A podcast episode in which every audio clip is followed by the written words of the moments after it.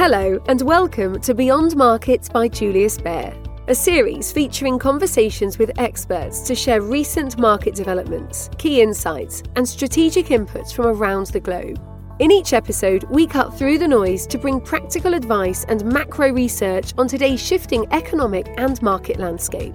Please listen to the important legal information at the end of this podcast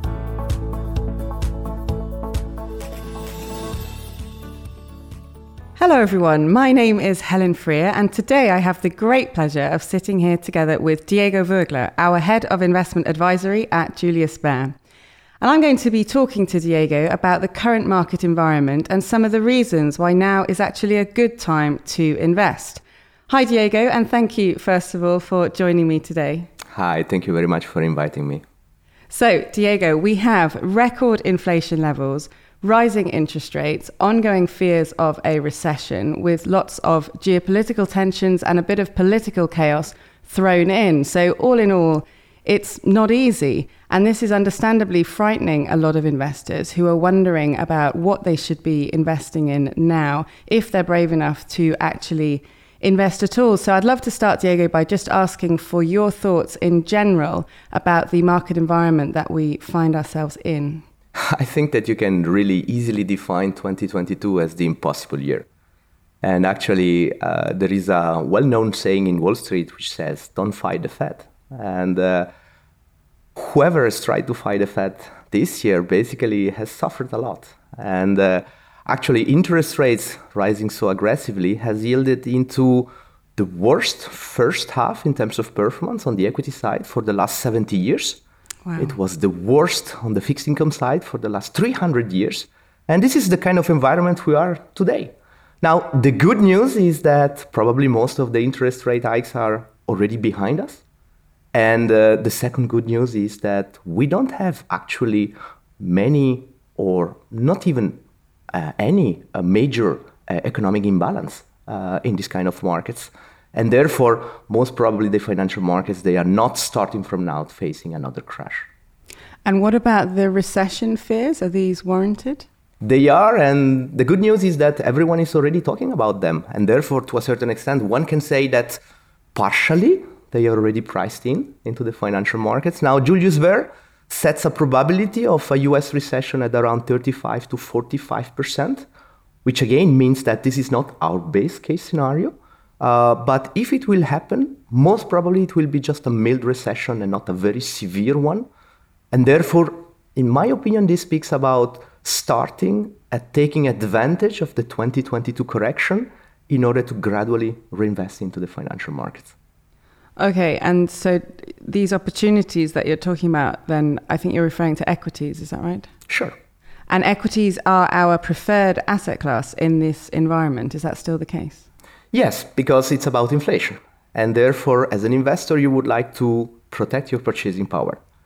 And the only way you can protect your purchasing power is that you have to compensate for inflation, at least. And uh, history tells you that you don't have um, any um, better inflation hedge uh, than equities into uh, the short term, the midterm, and even into the long term. And then we don't have to forget that we are still trading in a secular bull market which is driven by technological and medical progress. And therefore, I would say that overall, longer term, the big picture is still fine. Now, it's about just what we want to get exposure to. It's not because we are still positive on the equity side that we would like to buy whatever. And I believe that it makes a lot of sense, at least for the coming few weeks and months, to focus on some defensive names here and there, but also on quality. And because we have inflation, to focus on companies that have a good pricing power. And are we talking globally or just in certain regions? I would say that from a portfolio construction perspective, it makes always sense to diversify uh, the exposure, so to invest globally. But the big winner of what's going on these days is really the US market. So the US market is really the market that we would like to continue to overweight. And then you can think about diversifiers. Within Europe, Switzerland is a market which is very interesting because of the quality of the companies, generally speaking, because of its defensiveness.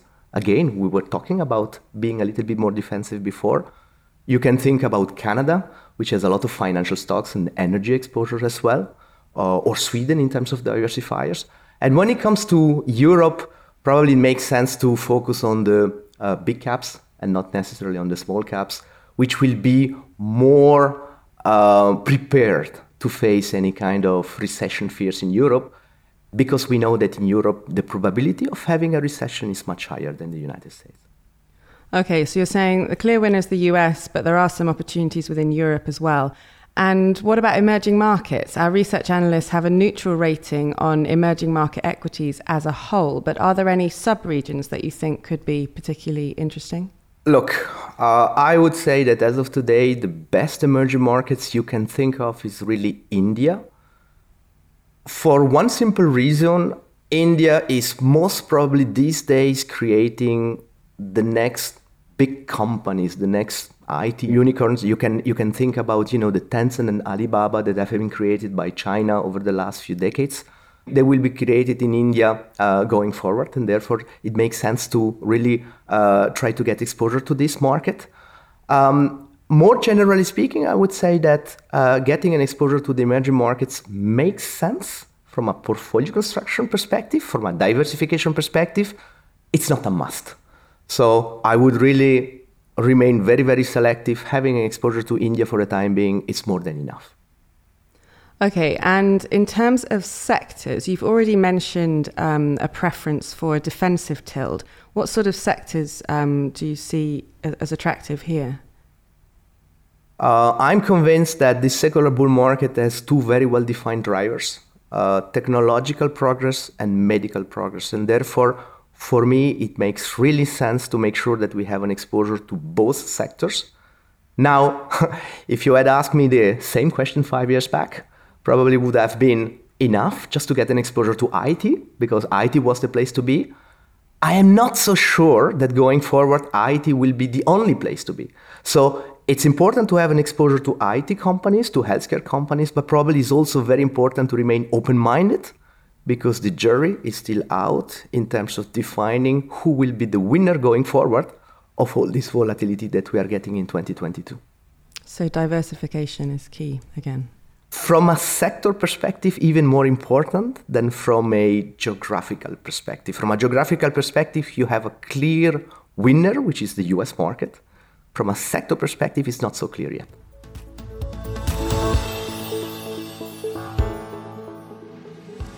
We've talked about different regions and sectors then. What about thematic investing, where investors like to get exposure to one or more particular themes? Is there anything there that you would highlight at the moment? I would say that one of the most obvious winners from a long term and structural perspective is anything which is related to the energy transition. This is something that I guess would resonate with a lot of investors. We read and see every day almost commitment by corporations and by governments in terms of being carbon neutral in the near to medium term. And therefore, getting an exposure to this, so to this trend of going from fossil energy to renewable energy, in my personal opinion, makes a lot of sense. And here you can play this overall umbrella topic with different investment themes. Uh, you can focus on clean energy, uh, which is, in my opinion, self-explanatory, but also in, in, in future mobility. So making sure that we can also get exposure to another very attractive theme, which is trying to going more and more uh, um, or depending more and more on electric vehicles and not uh, on, on, on fuel-based uh, uh, vehicles. Um, this is not the only topic that uh, I personally find interesting. we have also a couple of other ones which again, for me, they do represent structural trends. One of them is for sure cybersecurity, uh, for the simple reason that we are going more and more in terms of the economy, we're going to be based more and more on internet. Um, thanks to the 5G technology, you allows Internet of Things. Internet of Things is not just about having your fridge connected to the internet, but it's about a country depending on internet because you have the traffic lights which are connected to internet. So the electric grids of a country is um, connected to internet, and therefore there are. I mean, you're just increasing the probability of having any kind of hacking or attack, and you need to protect yourself uh, from this. Now, from a timing perspective, we also realize and acknowledge that uh, the cybersecurity stocks they tend still to be a little bit expensive at this stage. So maybe it's not a topic that we need to aggressively tackle as of today. But he thinks that, in my opinion, it's, it's something that we would like to keep in mind. And then uh, there is a third topic that uh, I'm particularly keen also on a personal note, which is um, anything related to pets. And when I say pets, I'm really referring to companion animal. Um, and I love this topic for the simple reason that you are not playing just one secular trend, but you are playing three secular trends at one. And I can tell you, Helen, it's already difficult enough huh, today to find uh, any kind of investment themes that just rides one secular trend. So here we have three. The first one is that whether we like it or not, into the Western world, um, the, the, from a society perspective, we are, get, we are having less and less children. Uh, and we are, in a way or in another, compensating that by still having someone being with us. And this someone is, uh, most of the time, pets. So, this is the first trend, which is not going to go away. The second trend is that, uh, from a demography perspective, we are getting older. And we know that older people, they tend again uh, to benefit from the company of uh, companion animals uh, like pets. And this is a trend which is structural. Why? Because we're just getting older, uh, also thanks to the medical progress we were discussing before. And number three, uh, when you bet when you bet on pets, you are also betting on the rise of emerging markets, uh, which is another structural trend. And into the emerging markets is a little bit of a social or a status symbol, you know, to to to to to show uh, that you have a companion animal. And therefore, I find really, you know, super interesting to get exposure at once to these three structural trends. Not even to mention that the topic uh, is interesting also because it's a very high margin kind of sector. You would do whatever in order to make sure that your dog or your cat is feeling well. Great, very interesting. Let's move on to fixed income now. I think we'd all agree it's been a tough year for both corporate bonds and government bonds. Where would you say we stand now, Diego? Look, um, it was a nightmare, 2022, as I said before. Uh, but as always, you have also the, the bright side of all this, which is starting from now, yields are interesting and attractive again. So when now in US dollars you can get four to five percent to invest in three to five years uh, kind of uh, bonds, uh, you have to compare to January 1st, where for the same kind of maturity you had like 0.5, 1%. So the yields today they start to be appealing again. Um, and you can even afford to remain quite good quality in terms of uh, fixed income exposure I'm referring maybe to low investment grades like triple B kind of bonds because those are bonds that are able to generate for you uh, good returns, which again, with, with kind of um, short to a certain extent maturity, three to five years, um, you, can, you can really try to fulfill nominal return expectations. Um, now, from a portfolio construction, I think that we also should highlight that we can have some exposure to the high yield uh, segment as well on the bond side, probably focusing on the US market again there. And then again, we can still have always some emerging market exposure or some unconstrained strategy in order to make sure that we can have a, a portfolio made of fixed income instrument which is as flexible as possible. But let me highlight the last point. Today, if you buy a bond, in real terms, when you remove inflation, you're still losing money. So this means that in a relative game, we still prefer equities to bonds, but we acknowledge that bonds today is much more attractive than just nine months back.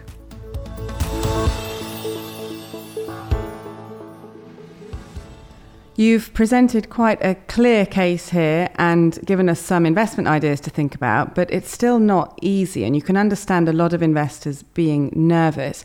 What would you say to those who are nervous? And are there certain things that investors really should be mindful of at the moment?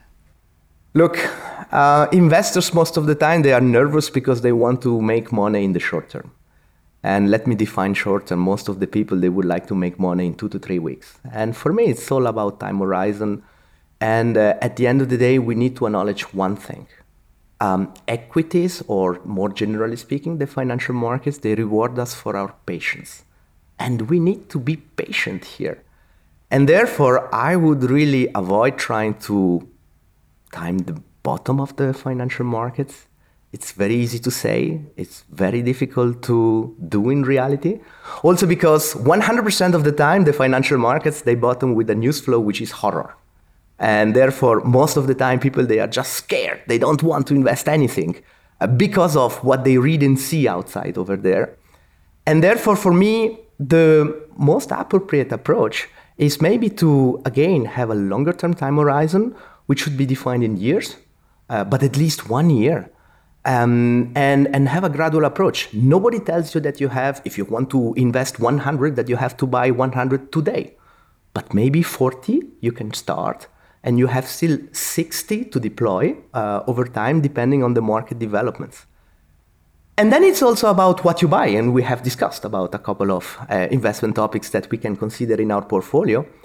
In my opinion, as long as you have a portfolio which is well diversified, as long as you have a portfolio which is structured around well defined investment themes, you can navigate any kind of short term volatility. Remember, we said before, we are convinced we are still in a secular bull market. What does it mean? It means that we have at least, most probably, five years of good market ahead of us. And with the 2022 correction, I think that we are now trading close to uh, levels where not being invested into the financial markets starts to be riskier in terms of opportunity cost if the markets they do rebound than just remain invested and maybe have an additional limited downside potential that you can uh, it can be like 5 10% or something like this. And again it's not a given because uh, most probably the market at bottoming uh, these uh, these days. So my key message here is don't try to time the market bottom uh, but have a disciplined strategy um, which will be fruitful longer term. And if you try and wait until you feel perfectly comfortable, then you're probably too late. Then. You wait forever. You, you will never be perfectly comfortable. Let me give you an example 2021, last year. The markets, they never did correct by 5% over the year. And uh, still, investors, they were cautious. Um, they were um, trying to time the market or time any kind of correction because they believe that the market has gone too far or they are too expensive. So even when the markets they just go up, people they tend still to be scared. And when the market they go down, people they are scared. And therefore my my suggestion is forget about all this and just let's make sure that we have a disciplined approach. And once you have built a sound portfolio, as I said before, you can navigate any kind of volatility.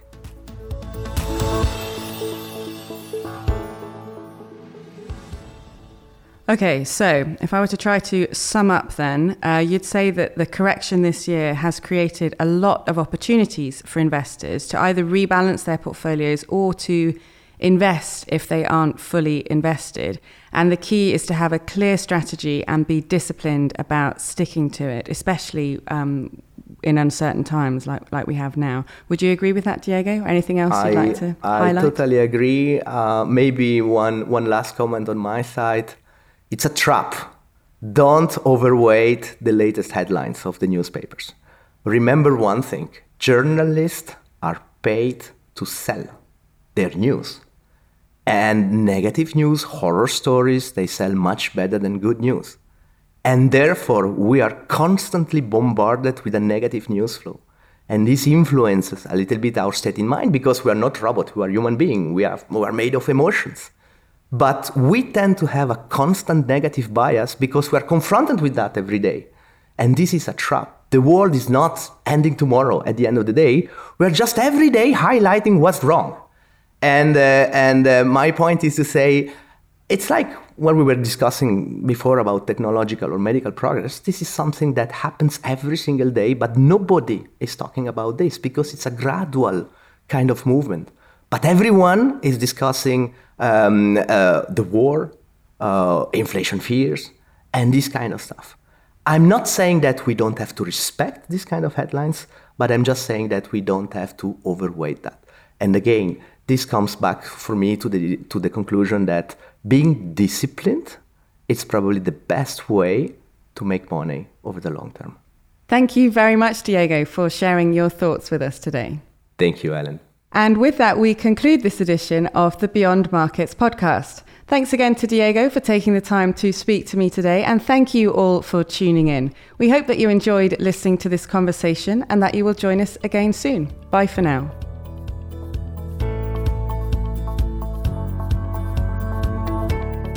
You have been listening to Beyond Markets by Julius Baer.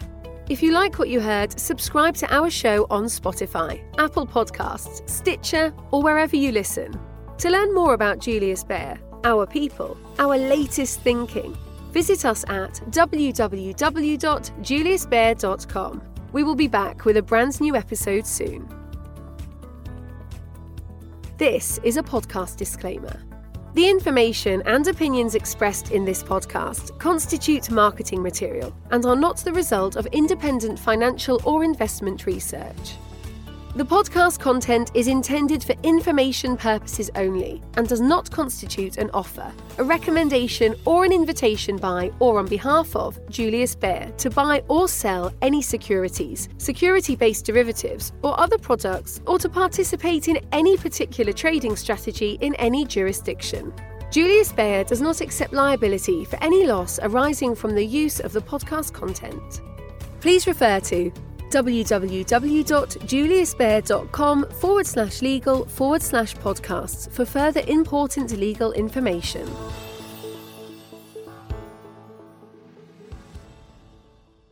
Get ready for the day ahead. Moving Markets is a daily market news briefing from Julius Baer's leading experts. You'll hear all about the latest ups and downs across asset classes, the underlying drivers, and our thoughts on where markets are heading. Search for Moving Markets on your favourite podcast player.